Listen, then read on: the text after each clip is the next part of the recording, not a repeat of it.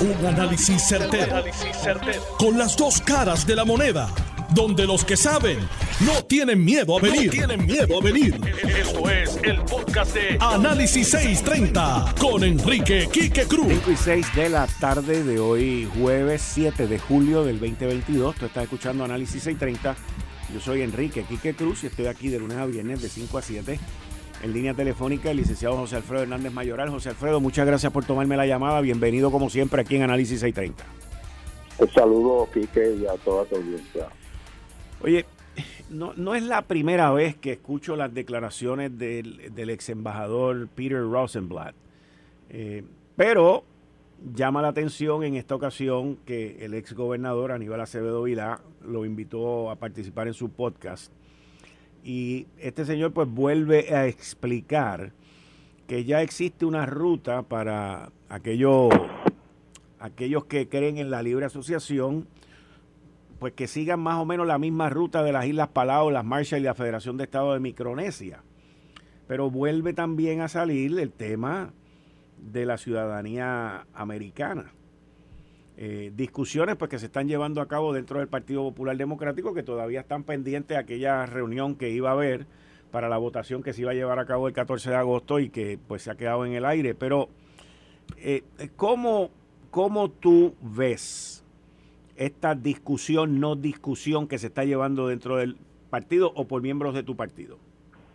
Bueno, eh, yo noto un intento de confundir quedándose en, en las formas, no en la sustancia, no yendo a la sustancia, me explico. Eh, yo escuché la entrevista porque eh, me, pidieron que la escuchara y hubo una insistencia en que lo que hay con estas islas del Pacífico se llama un compact y que lo que el estadolibrismo siempre ha querido es un compact y que eh, estas son relaciones de consentimiento mutuo y que lo que el Estado librismo siempre ha querido son relaciones de consentimiento mutuo. Pues, vaya, en eso coinciden, pero vamos a, esa es la forma, vamos a la sustancia. Aquí tenemos la suerte eh, para la discusión de las diferencias entre, vamos a decir, el ELA y la libre asociación, tenemos la gran suerte de que el borrador presentado por Lidia de la y Jennifer González Quizás va a sufrir algunos cambios, pero el, que vimos, el que presentaron hace como un mes, describe el tema de la ciudadanía que tú mencionas. Ahora mismo, cuando naces en Puerto Rico, eres automáticamente ciudadano americano por el simple acto de nacer en Puerto Rico. El punto. No, no hay más nada. Tú vas al registro demográfico y no tienes que demostrar ni quiénes son tus, digo, pone quiénes son tus padres, pero no tienes que demostrar la nacionalidad de tus padres, nada, nada. Por el mero hecho de haber nacido en Puerto Rico, eres ciudadano americano, porque esa es la norma en Estados Unidos, eh, eh, es, por suelo, que se dice, la, eh, la ciudadanía por suelo. Ok. En el borrador de proyecto que, que circuló el mes pasado por ahí, dice que cesará de aplicar en Puerto Rico la Constitución y las leyes de los Estados Unidos de América. Por tanto, ya tú no nacerías en Estados Unidos eh, al nacer en Puerto Rico, o sea, no, no serías ciudadano americano por el simple acto de nacer como es ahora. Ponen, sin embargo, que si tus padres, si tus dos padres nacieron en Puerto Rico bajo la ley de actual de ahora, que te declara ciudadano por nacer en Puerto Rico, si, tú, si esos dos nacieron en Puerto Rico, el hijo o hija será elegible para la ciudadanía americana. Bueno, ok, eso quiere decir que podrías registrar a tu hijo si, si cumple con esa condición de que tú y tu esposa son ciudadanos americanos porque nacieron en Puerto Rico, pues puedes registrar a tu hijo eh, como ciudadano americano. Eso se ahora mismo, como lo hacen extranjeros, que vas a la embajada y lo hace, paga un fee y lo hace. Bueno, pero sigue eso. Ese hijo no puede a su vez transmitirlo hacia adelante porque ese no cumpliría con la condición de haber nacido bajo la ley eh, por la que tú y yo nacimos, eh, que nos hace ciudadanos americanos por nacer en Puerto Rico. Así que cesa ya para esa segunda generación. Entonces, pero, pero hay otro detalle que también está en el anteproyecto. ¿Para qué es que la gente quiere ser ciudadano americano, O sea, realidad. No es por el pasaporte, es por lo que representa en términos del sistema de seguridad social, etcétera, etcétera, el ser ciudadano americano.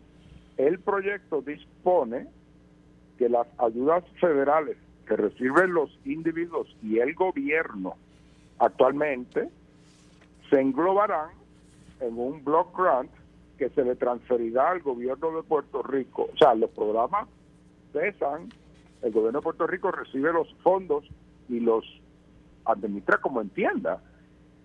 Y al cabo de 10 años, los fondos irán disminuyendo en un 10% anual. Quiere decir al cabo de 20 años dejas de estar recibiendo eh, las ayudas que estás recibiendo ahora. Bueno, al cabo de 20 años puedes volver a negociar el pacto, pero no sabes cuáles van a ser las condiciones al momento de renegociarlo. Ya para ese momento habrá cesado la disposición de, transmisión de ciudadanía, porque dice también que por el primer plazo del pacto, eh, por lo tanto es algo muy distinto a lo que a lo que Puerto Rico tiene ahora.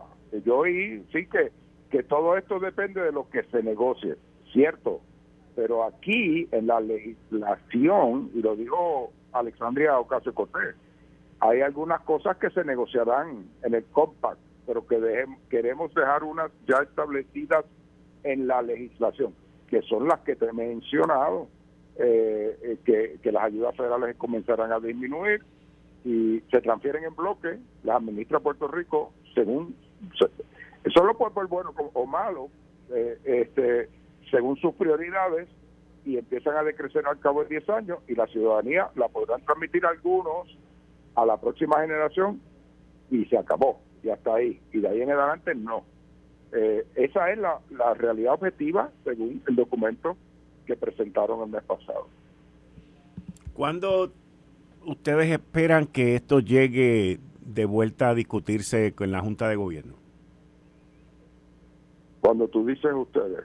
Me refiero a los miembros de la Junta del Partido Popular Democrático, ah, perdón. que ya yo no estoy en la Junta del Gobierno del ah, Partido Popular. Ok. Este, eh, yo no sé. mira, yo te voy a decir una de las cosas, y, escuché que tienes a Luis Vega para adelante. Eh, él compartió Junta conmigo muchos años. En casi todas las reuniones de la Junta, alguien dijo el tema del estatus es impostergable, pero no lo discutamos en esta reunión. No te está irónico eso, ¿verdad? Entonces, así fue, y así estuvieron ocho años eh, eh, sin discutirlo. Ellos eluden el tema. Eh, es el, el, como el diablo que no quieren ver venir, y entonces dicen que lo van a atender y terminan nunca atendiéndolo. Eso fue una de las grandes frustraciones mías. Ahora hay otra ventaja, vuelvo y digo, reitero, eh, la libre asociación no es lo que le dé la gana a alguien que sea la libre asociación. Ahora por lo menos tienes un documento donde te está diciendo Nidia Velázquez, nada más y nada menos, este, que se ha aliado con el concepto de, libre asociación, eh, te, te, están dando una formulación. Yo creo que la discusión del Partido Popular solamente se puede dar en función, en términos de libre asociación, en función de esa formulación, o es que van a decir que la van a negociar distinta a esa. Bueno, pues, pues dilo, pero eso no tiene mucha credibilidad, porque, vuelvo y digo, eh, las cosas no son como tú quieres que sean, hay unas realidades políticas que dominan, y si ya tú tienes un documento que te presenta Alexandria Ocasio Cortés y Nidia Velázquez, quizás las dos voces voy a llamarle puertorriqueñas más fuertes en el Congreso de los Estados Unidos y dicen que eso es lo que están dispuestos a dar, pues eso es lo que le tiene que presentar a la Junta de Gobierno o al pueblo popular a ver si, si lo si lo aceptan o lo rechazan. Eh, yo me sospecho que es lo que van a hacer, pero pero eh, pero, pero, lo, importante es que no le hablen con ambigüedades a la gente. Eh, aquí está en blanco y negro. ¿Qué es lo que va a pasar con la qué pasaría con la ciudadanía según este proyecto de ley? ¿Qué pasaría con las ayudas federales según este proyecto de ley? Si, y entonces que la gente decida si lo favorecen o no lo favorecen. Eh, y punto. ¿Cuál es el miedo a del sector este libre asociacionista a, a votar, porque han tomado la votación de que todos los populares voten en los 78 pueblos, que decidan cuál es la, el camino ideológico. Eso yo lo veo muy práctico y correcto, que la base, que todo popular va ahí y se exprese. Entonces, ¿cuál es? Rápido vienen y dicen, ah, es que nos quieren dividir, ah, es que nos quieren sacar, porque nadie, nadie ha hablado de eso, pero ¿cuál es el miedo a, la votación? Bueno, lo importa, lo eh, es, bien interesante lo que tú planteas y quizás eso ameritaría un programa entero o una charla universitaria entera, eh, eh, porque eh, están partiendo de la premisa de que pierden la votación, ¿verdad? Exacto, sí, eso es lo primero, eso es lo primero.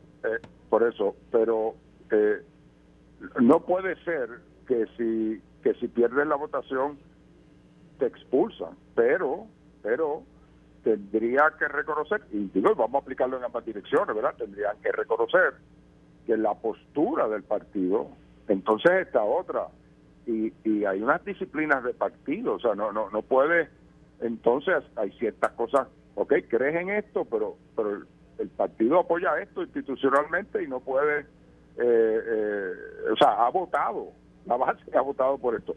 Ahora, pero uno tiene que hacer un proceso justo para que sea reconocido y, no puede ser atropellado. Entonces, y, me parece a mí eh, que eh, el momento de votar eso, de las opciones, internamente, el mejor momento sería en la primaria de para, para, para las elecciones del 2024, porque esta propuesta de hacerlo ahora hubiera tenido la ventaja de que si ganaba Lela, ¿verdad? Le, daba a Dalmao eh, una fuerza para plantarse ante el Congreso en su queja de que Lela está excluido. Mire, yo represento a los estadounidenses que acaban de votar. ¿Cuál era la desventaja? Eso iba a ser una votación para Junta de Gobierno. Por lo tanto, la participación a ser pequeña. Eh, y, y, de, y de un grupo, vamos a decir, del grupo más activo del Partido Popular, no necesariamente representativo de toda la base. Si lo haces en una primaria, ahí es que te garantizas la mayor cantidad de participantes populares, pero ya eso ocurriría para el 2024. Eh, ah, y, ahora bien, también tendríamos la ventaja de ver el, el, proyecto de ley en, como que o finalmente quede presentado, que quizás varíen un poco las cosas, quede presentado, pero yo sí te diría, este, esto tendría que ser el ELA versus la libre asociación según la pongan en ese proyecto, porque tengo que volver a insistir, no puede ser la libre asociación según se lo imagine alguien, porque porque yo me puedo imaginar una eh, fabulosa, ¿verdad? Este, tiene que estar anclada en la realidad, y la realidad es esa medida. Hay otras personas que dicen, es interesante el planteamiento, bueno, pero presentar a los populares también la en esa votación interna la independencia y la estabilidad. Bueno, eso es interesante porque ha habido encuestas que arrojan que hay más estadistas que soberanistas dentro del Partido Popular, pero eso nunca se ha medido, o sea, nunca se ha medido en una votación. Y ese es un grupo que no habla nunca, eh, porque porque entienden, o sea, son electores que votan popular, pero porque entienden que el partido no apoya la estadidad, pero están ahí. Eh, y eso también es importante que lo miran y, y conozca el partido cómo, cómo se compone su base. Eh, eh, son temas que, sumamente interesantes, largos, largos, largos, pero si te quiero dejar con un pensamiento, hay un proyecto de ley con condiciones de libre asociación. La discusión tiene que partir de lo que dice ahí, no de lo que alguien quiere imaginarse que pueda tener un, un, Tiene, tiene toda, toda, toda la razón. O sea, Tú no puedes venir a alguien que te deletree algo que no está puesto en el, en el proyecto. No existe. Bueno, pero y te, y, te, pueden decir, fíjate que al final, porque yo lo he leído varias veces, al final dice, eh, y lo que aquí está dispuesto podría, podría variarse en el futuro, ¿ok?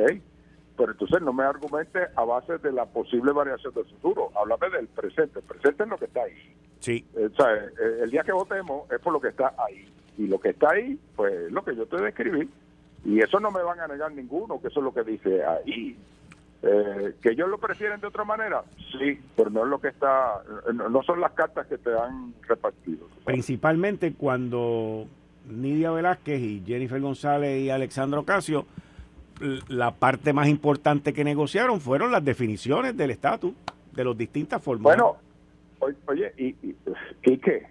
Y en cierta manera eh, le están dando un beneficio en ciudadanía a, a la Libre Asociación de Puerto Rico que sería distinto al meramente el, el americano naciendo en el extranjero. Como te dije, el americano naciendo en el extranjero, bueno, no te dije, la regla es, porque serían americanos naciendo en el extranjero, pero la regla ahora mismo es que tus dos padres, si tus dos padres son ciudadanos americanos, por lo menos uno tiene que haber residido en los Estados Unidos. Si uno de ellos es, solo uno es ciudadano americano, tiene que haber residido al menos cinco años en Estados Unidos y dos de esos cinco años después de cumplir los 14 años. Una vez nos vamos a la libre asociación, ningún puertorriqueño cumpliría porque ya Puerto Rico no contaría como haber residido en Estados Unidos y entonces para cubrir eso le han puesto, o sea, ellos pensaron esto, le, han puesto, pues mire, si los dos padres nacieron en Puerto Rico, ciudadanos americanos por nacer en Puerto Rico, lo podrán transmitir a la siguiente generación. De ahí en adelante se acabó, tú sabes, se acabó. Licenciado José Alfredo Hernández Mayoral, muchas gracias, gracias, saludos. cuando quiera, bien. Bien. Ahí ustedes escucharon al licenciado Rafael Hernández Mayoral. Miren, lo, en síntesis, y lo voy a citar tal y como me lo dijo José Alfredo, hay un intento en confundir sin llegar a la sustancia.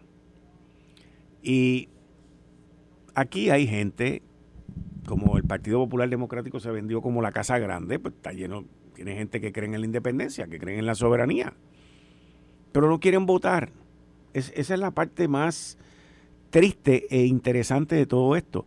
El punto que trae José Alfredo de, la votación, esa que sugirió el presidente del Senado, José Luis Dalmau, de que se debe hacer en la primaria del 2024, políticamente tiene un, un peso enorme porque con la primaria del 2024 del Partido Popular va a haber movilización, va a haber una movilización grande.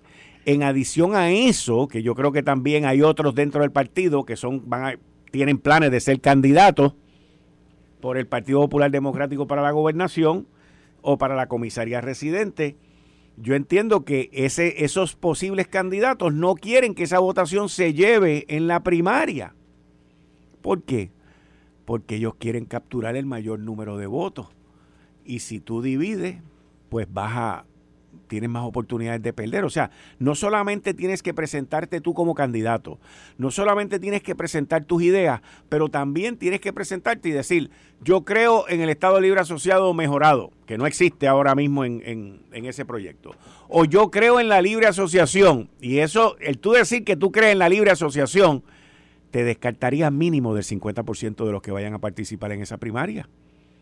Miren, la métrica que yo le he repetido aquí también en innumerables ocasiones, igual que digo que Fermín Fontanet de la, de la P3 no va a coger un voto de castigo, pero todos los va a coger Pedro Pierluisi. Y la primera plana de hoy del vocero de Jennifer González ya pone a Jennifer en un bando y al gobernador en otro. Es lo mismo en el Partido Popular Democrático. Es exactamente lo mismo. Esta gente no van a querer tener ese tema en esa primaria. Ellos no quieren que esto se vote, ellos no quieren que esto se defina. ¿Por qué? Porque mostrarían lo chiquitos que son. Y me refiero a los libres socialistas. Mostrarían lo chiquitos que son. Son gritones, son vocales, pero son un grupo pequeño. Si no, demuestren lo contrario. Demuestren lo contrario. Y esto es lo que trae al Partido Popular Democrático. A José Alfredo sugiere para la primaria del 2024. Yo lo veo, sería excelente, by the way, en términos de la participación, pero le cogen el miedo como el diablo a la cruz los candidatos a la gobernación porque no van a querer, porque les repito, les repito, como lo he dicho aquí en varias ocasiones, el Partido Popular Democrático, escúcheme bien, el Partido Popular Democrático en el año 2024 en el 2024, en noviembre del 2024, el Partido Popular Democrático va a cumplir 20 años. 20 años que no eligen un comisionado residente en Washington popular. 20 años. Eso significa que por 20 años han habido decenas de miles de populares que han votado por el candidato del Partido Nuevo Progresista. Por eso era que Pierluisi sacaba más votos que Fortuño. Por eso es que Jennifer saca más votos que Pierluisi. Es la constante. Es la constante. Y la pregunta es, ¿por qué? Porque los populares que creen en la unión permanente con los Estados Unidos no creen en sus candidatos a comisionado residente en Washington porque tienen miedo de que vayan allí a pedir la libre asociación y a pedir las cosas que ellos no quieren. Eso es lógica. Eso es lógica. Pregúntense los populares, pregúntense por qué ustedes no han elegido un comisionado residente en 20 años. ¿Por qué? No confían en los de ustedes. ¿Por qué le dan el voto a Pierluisi como comisionado residente? ¿Por qué le dieron el voto a Jennifer como comisionada residente? Pregúntense eso. Pregúntense eso. ¿Por qué le dieron el voto a Luis Fortuño como comisionado residente? Son tres, Fortuño, Pierluisi y Jennifer veintipico de años. Pero en términos de elección, no confían en los de ellos para que estén en Washington. Eh, estás escuchando el podcast de Noti1. Análisis 630 con Enrique Quique Cruz. Ya son las 5 y 33. Esto está tan bueno que hasta se repite lo que yo digo. Ya son las 5 y 33 de la tarde de hoy, jueves 7 de julio del 2022. Tú estás escuchando Análisis 630. Yo soy Enrique Quique Cruz y a las 6 de la tarde voy a tener al director de ética gubernamental que ética gubernamental ha roto récord. Ha roto récord cobrando multas. 185 mil dólares en multas en un año. Y usted se preguntará, ¿y por qué no los metieron presos? Bueno, eso se lo vamos a preguntar a él también. Pero son multas administrativas, son cosas administrativas. Pues usted comete un error. Hoy, mire, usted va guiando un automóvil, ahí le cubre la ley de tránsito. Pero si usted se come un pare o si mata a alguien, pues las cosas son distintas.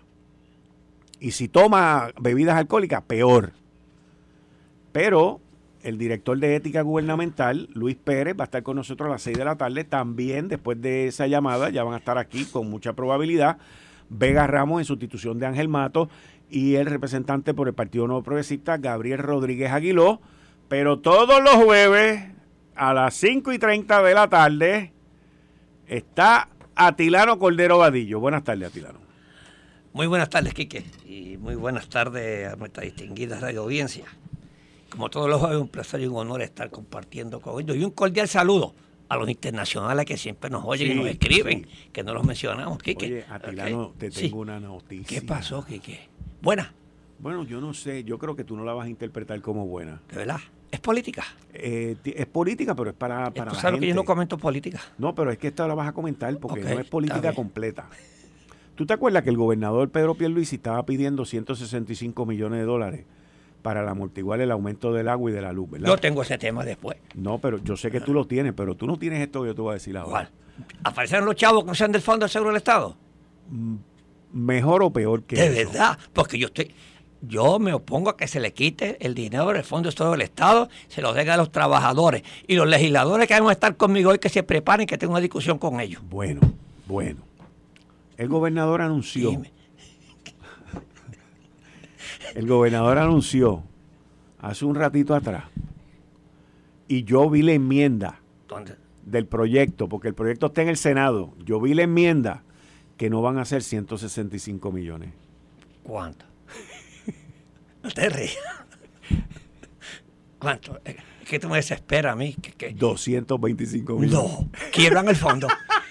¿Qué te digo, Quique? Es que, pero yo le, te, yo le tengo a ellos dónde los van 225 a sacar? millones, lo mismo que deben en luz. ¿Del fondo? Sí, o sea, sí. no el fondo. Lo que el gobierno le debe en luz, Ajá. se lo van a sacar al fondo. Pero del fondo, lo van a quebrar el fondo, tú dices. Van a sacar 225 No, no, no, que si van a quebrar al fondo. Ah, bueno, esa pregunta yo no la sé, pero Y- lo- los chavos van a salir del fondo. ¿Y los trabajadores? ¿Dónde los deja? No, porque dicen que hay más ahí, que, hay, que el, que el Ah, no pozo está dulce.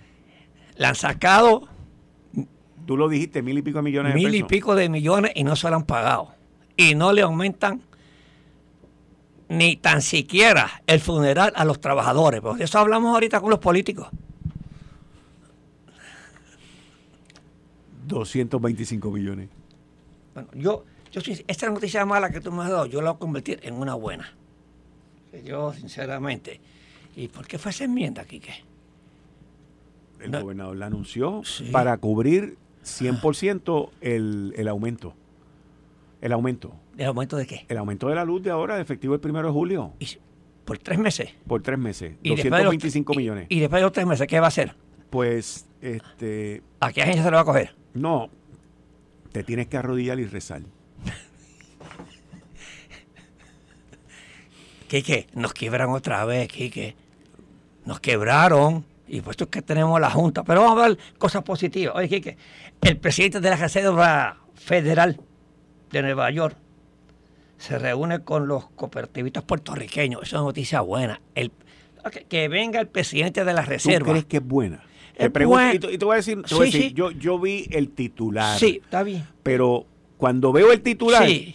yo digo, oye, cuando esa gente se reúnen contigo no es para darte buenas noticias, no es para decirte que bien estás y nada de esa chulería. ¿Qué dice el artículo? Porque yo no lo he leído. No, no, no, no. Eh, eh, dice el artículo que el, el presidente del, del Banco de la Reserva Federal de Nueva York, John C. Williams, eh, se encuentra de visita en Puerto Rico como parte de un encuentro con el sector cooperativista de la isla para obtener una visión más profunda sobre el sistema financiero y de situación actual y nuevas oportunidades de desarrollo económico.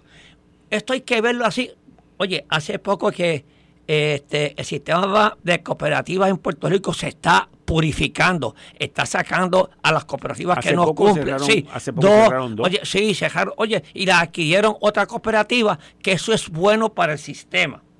Entonces, eh, según René Vargas Martínez, director de la red de cooperativas este, en Puerto Rico, informó que esta reunión histórica entre las cooperativas y el presidente es el resultado de una colaboración entre el Banco de la Reserva Federal y de Nueva York y ellos que comenzó en el 2018. Bueno, eso es, esos son de los chavos de, de- de- del huracán.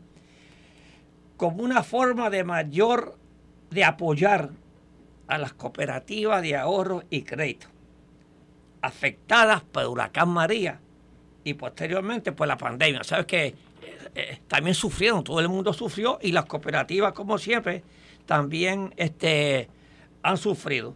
Entonces, y ellos dicen que como parte de este trabajo conjunto, hemos logrado canalizar fondos, recursos y herramientas que no estaban disponibles en el pasado para fortalecer a las cooperativas y expandir su gestión en todas las comunidades. Y yo, las cooperativas hacen un buen, un buen eh, este trabajo aquí. Sí. Oye, en los campos, en los pueblos, en, eh, en el comercio pequeño, los ayuda. Oye, la son gente tiene oportunidades, son sus oportunidades prestamitos. para los- sí. Yo te voy a decir algo. Especialmente para los comerciantes locales. Es correcto. Esos pequeños comerciantes, las cooperativas han hecho un trabajo excelente. Dice que seguiremos trabajando juntos, eh, trabajando junto a nuestras cooperativas afiliadas, eh, que es COSEC. Entonces dice que desde el 2018 el sector de cooperativas ha recibido cerca de 70 millones de fondos federales a través del Fondo de Instituciones Financieras de Desarrollo Comunitario establecido por el Tesoro Federal para desarrollar y expandir iniciativas de desarrollo comunitario. De acuerdo con Vargas, unas 79 cooperativas puertorriqueñas certificadas eh, para por el CDF podrían beneficiarse, eh, bueno, bueno, beneficiarse de una nueva asignación que sobrepasa los mil millones de dólares y que serviría para atraer nueva inversión y más oportunidades para el sector. O sea, que parece que el gobierno federal, como este, la entrevista que tuvimos la semana pasada. Eh, que invirtieron 250 este, millones en Banesco. En Banesco, pues ellos tienen aquí para las cooperativas sobre mil millones de dólares. O sea, que eh, eso es bueno, eso inyecta a los pequeños, porque nosotros no tenemos un sistema de banco como el que teníamos antes, que teníamos, teníamos 18 bancos por todos lados y, todo el mundo prestaba y sucursales por donde quiera. Ahora no. A las cooperativas, como yo dije aquí siempre, las cooperativas es un sector que hay que fortalecerlo. Pero también dije aquella ocasión, hace varios años atrás, que había que depurarlo. Y yo creo que han hecho un trabajo excelente. Lo están haciendo.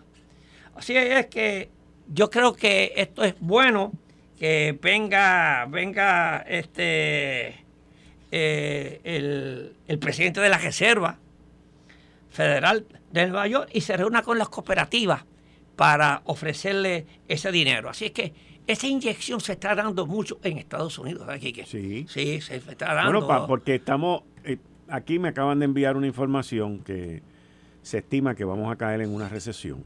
Bueno, de eso vamos a ver después. Eh, hoy por segundo día, déjame ver, me envían esto.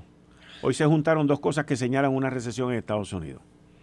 El Banco de la Reserva Federal de Atlanta publicó su estimado usando un GDP Now que proyecta una contracción de negativo 2.1 en el segundo trimestre. De esto materializarse, eh, técnicamente la economía entonces cae en una recesión porque son dos trimestres consecutivos. Dos trimestres consecutivos. Que son seis meses consecutivos en negativo. Y hoy, por segundo día consecutivo, la temida curva de rendimiento invertida se materializó en los bonos del Tesoro estadounidense, donde la nota de 10 años cerró en 3.01% por debajo de la nota a dos años que cerró en 3.03. Correcto. Que la de dos años es a corto plazo, te está pagando lo mismo que de aquí a 10 años. El corto plazo lo que te dice es que, que los bonos a corto plazo se están, hay más demanda por ellos por el miedo a la recesión y entonces, pues, por eso es que sube el precio, que es el, el, por y, y, como tú dijiste ayer, ayer yo estaba escuchando en estos días, pues vino un bajón del petróleo, pero hoy ya subió otra vez. Ya se, se colocó en 103 eh, el petróleo. Aunque la bolsa de los valores tuvo un buen día, pero este, en esa no me confío tanto. Si sigue subiendo el petróleo, ¿qué? Entonces sí que va a haber una recesión. Y eso es el miedo que tienen todos los países a través del mundo, que todos caigan en una recesión. Así es que yo, yo creo que este, eh, veremos un poquito los intereses medio puntito más, un, un puntito, dependiendo cómo esté.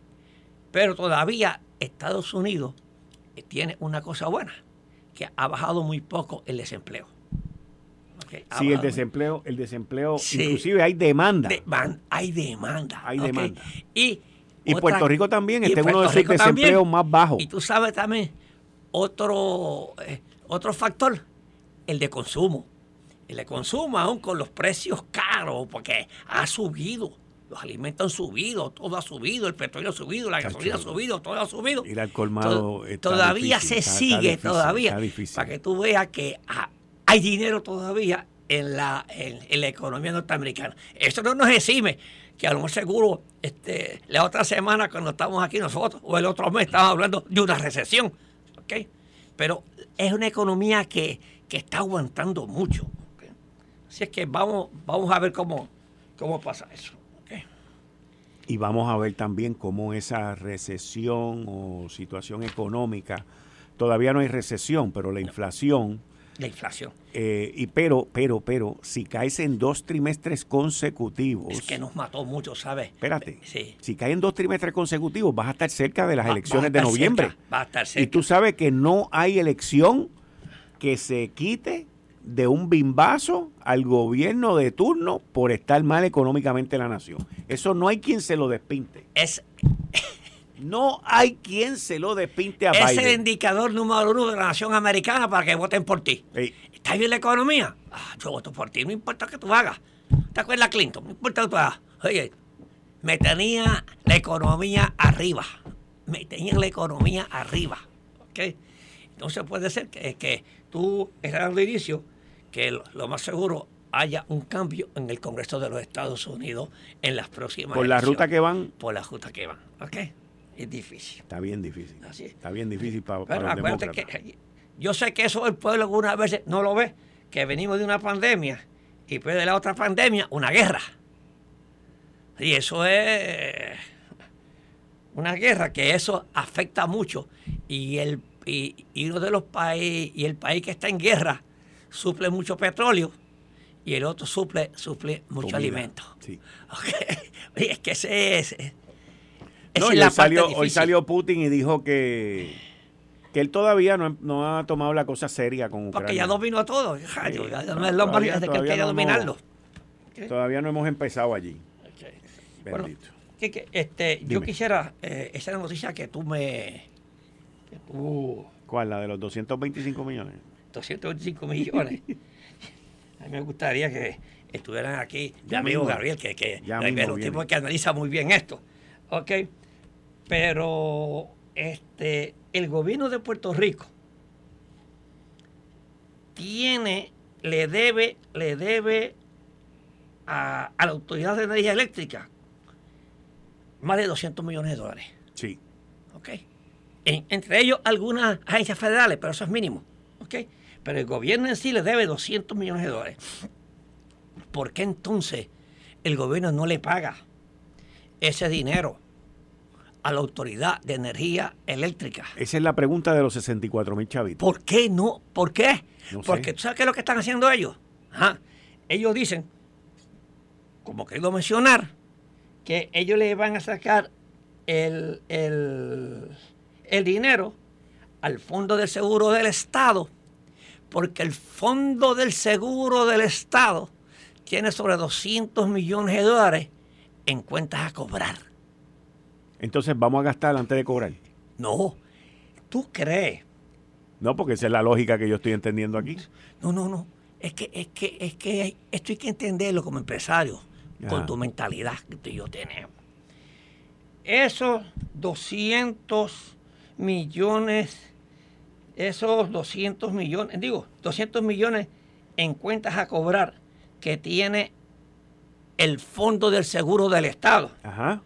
Conociendo tú y yo al director que ha hecho un trabajo extraordinario. Excelente. Por eso es que le van a quitar los chavos. ¿Ah? Por eso es que le van a quitar los chavos. ¿Tú crees Le está que esos como- 225 millones al valor presente cuesten 225 millones? No. ¿Cuánto tú le pones? Un 50%. No, tú eres generoso. ¿A cuánto vinieron este, los del Banco de No, Desarrollo? muchacho, eso fue Pero tú eres generoso. Lo que han hecho, lo que hicieron en el Banco de Desarrollo ¿Y Económico, cuánto vendieron? Del Banco de Fomento. lo que han hecho en el Banco de Desarrollo, lo que han hecho en el Banco de Fomento es lo mismo que acaban de hacer con el, con el Parque del Indio en Condado. Tú te vas a los extremos como Es siempre. la verdad.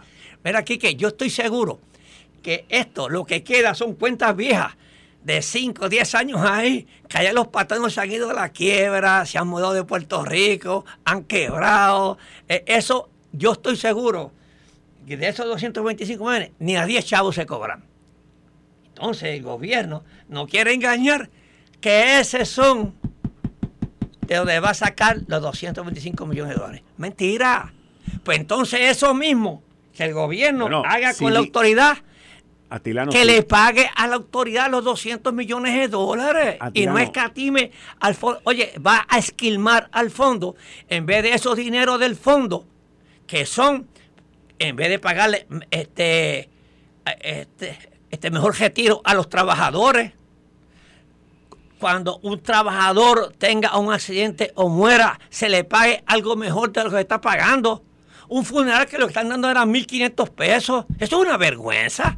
Entonces el gobierno le va a sacar 225 millones al Fondo del Seguro del Estado. Mire, señores, legislador, legislador que la vote a favor de esto, señor, no debe salir electo nuevamente. Bueno, bueno, bueno, bueno. En el mundo de la lógica, en la política no hay lógica. En el mundo de los mortales, en el tuyo y en el mío, en el mundo no político, Si tú tienes a alguien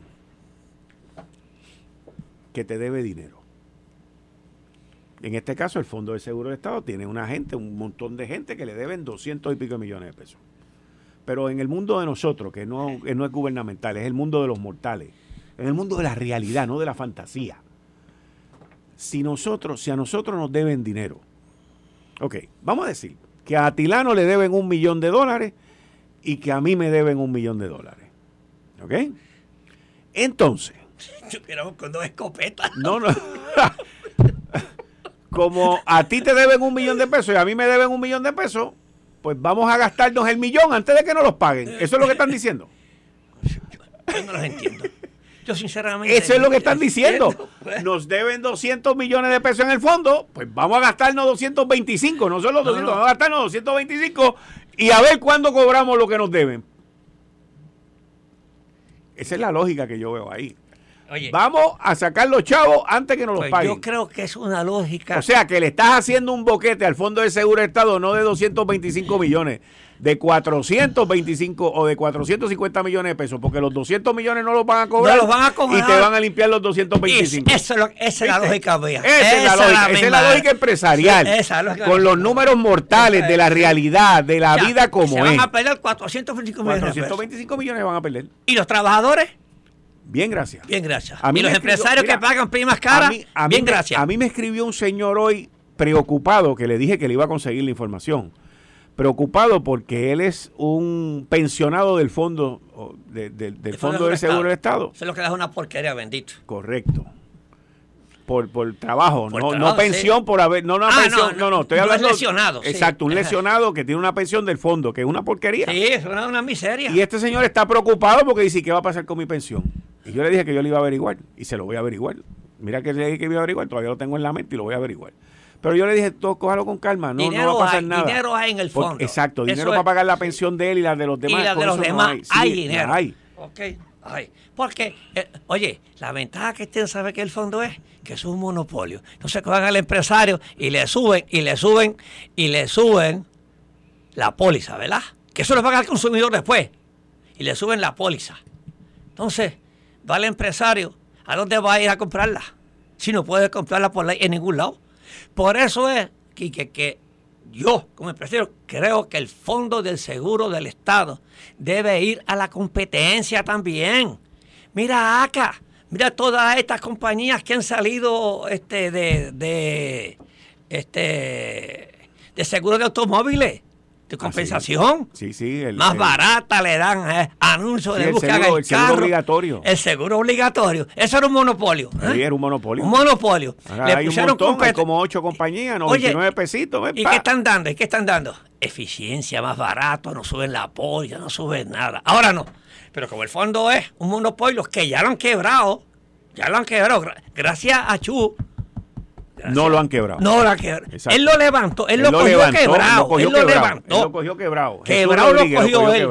El administrador que tenemos ahora. Pero fíjate que sí lo ha hecho tan y tan bien que el gobierno de la fantasía, en vez de 165, va a coger 225. No, no, no. Yo tengo unas cosas. Ahora, yo tengo una cosa, y todavía, y la legislatura van y se lo aprueban. Ah, no, lo van a aprobar. No, no, no, no, yo creo que esto no lo van a aprobar. Pero tú estarías de acuerdo si Tatito no lo aprueba. ¿Es qué? El proyecto ese. Pues claro que no, Tatito y los mismos PNP. Pero Tatito está diciendo que no lo va a aprobar si el gobernador no se sienta a negociar con él. Eh, pero ya esto es chantaje, yo no creo en esas cosas. Eh, yo creo en que, en que él se siente y diga, yo voy, yo no voy a negociar esto porque esto pone en juego el futuro de los trabajadores, el futuro de los empresarios que los pone. Y yo quiero que ese dinero se use para darle beneficio a quién? A los trabajadores, a los empresarios, para que sigan fomentando a este país. No para que el gobierno siga gastando y malversando fondos. Eso es lo que yo no creo. Mira, una señora de Saint Cloud, Florida. Ah, que yo le mando siempre los saludos allá. ¿Qué te digo? ¿Viste? Ah. Me escribió ahorita y dice lo siguiente. Un saludo desde St. Cloud, Florida. Usted no tiene idea de cuánto me he reído con el recibimiento que le dio a Tilano. Soy fanática de su programa, lo escucho todos los días. Felicitaciones por su análisis día a día de las situaciones de la isla. Eso nos escribió Marilyn Caraballo. Esto fue el, podcast podcast de Notiuno. Análisis 630 con Enrique Quique Cruz. Dale play a tu podcast favorito a través de Apple Podcasts, Spotify, Google Podcasts, Stitcher y notiuno.com.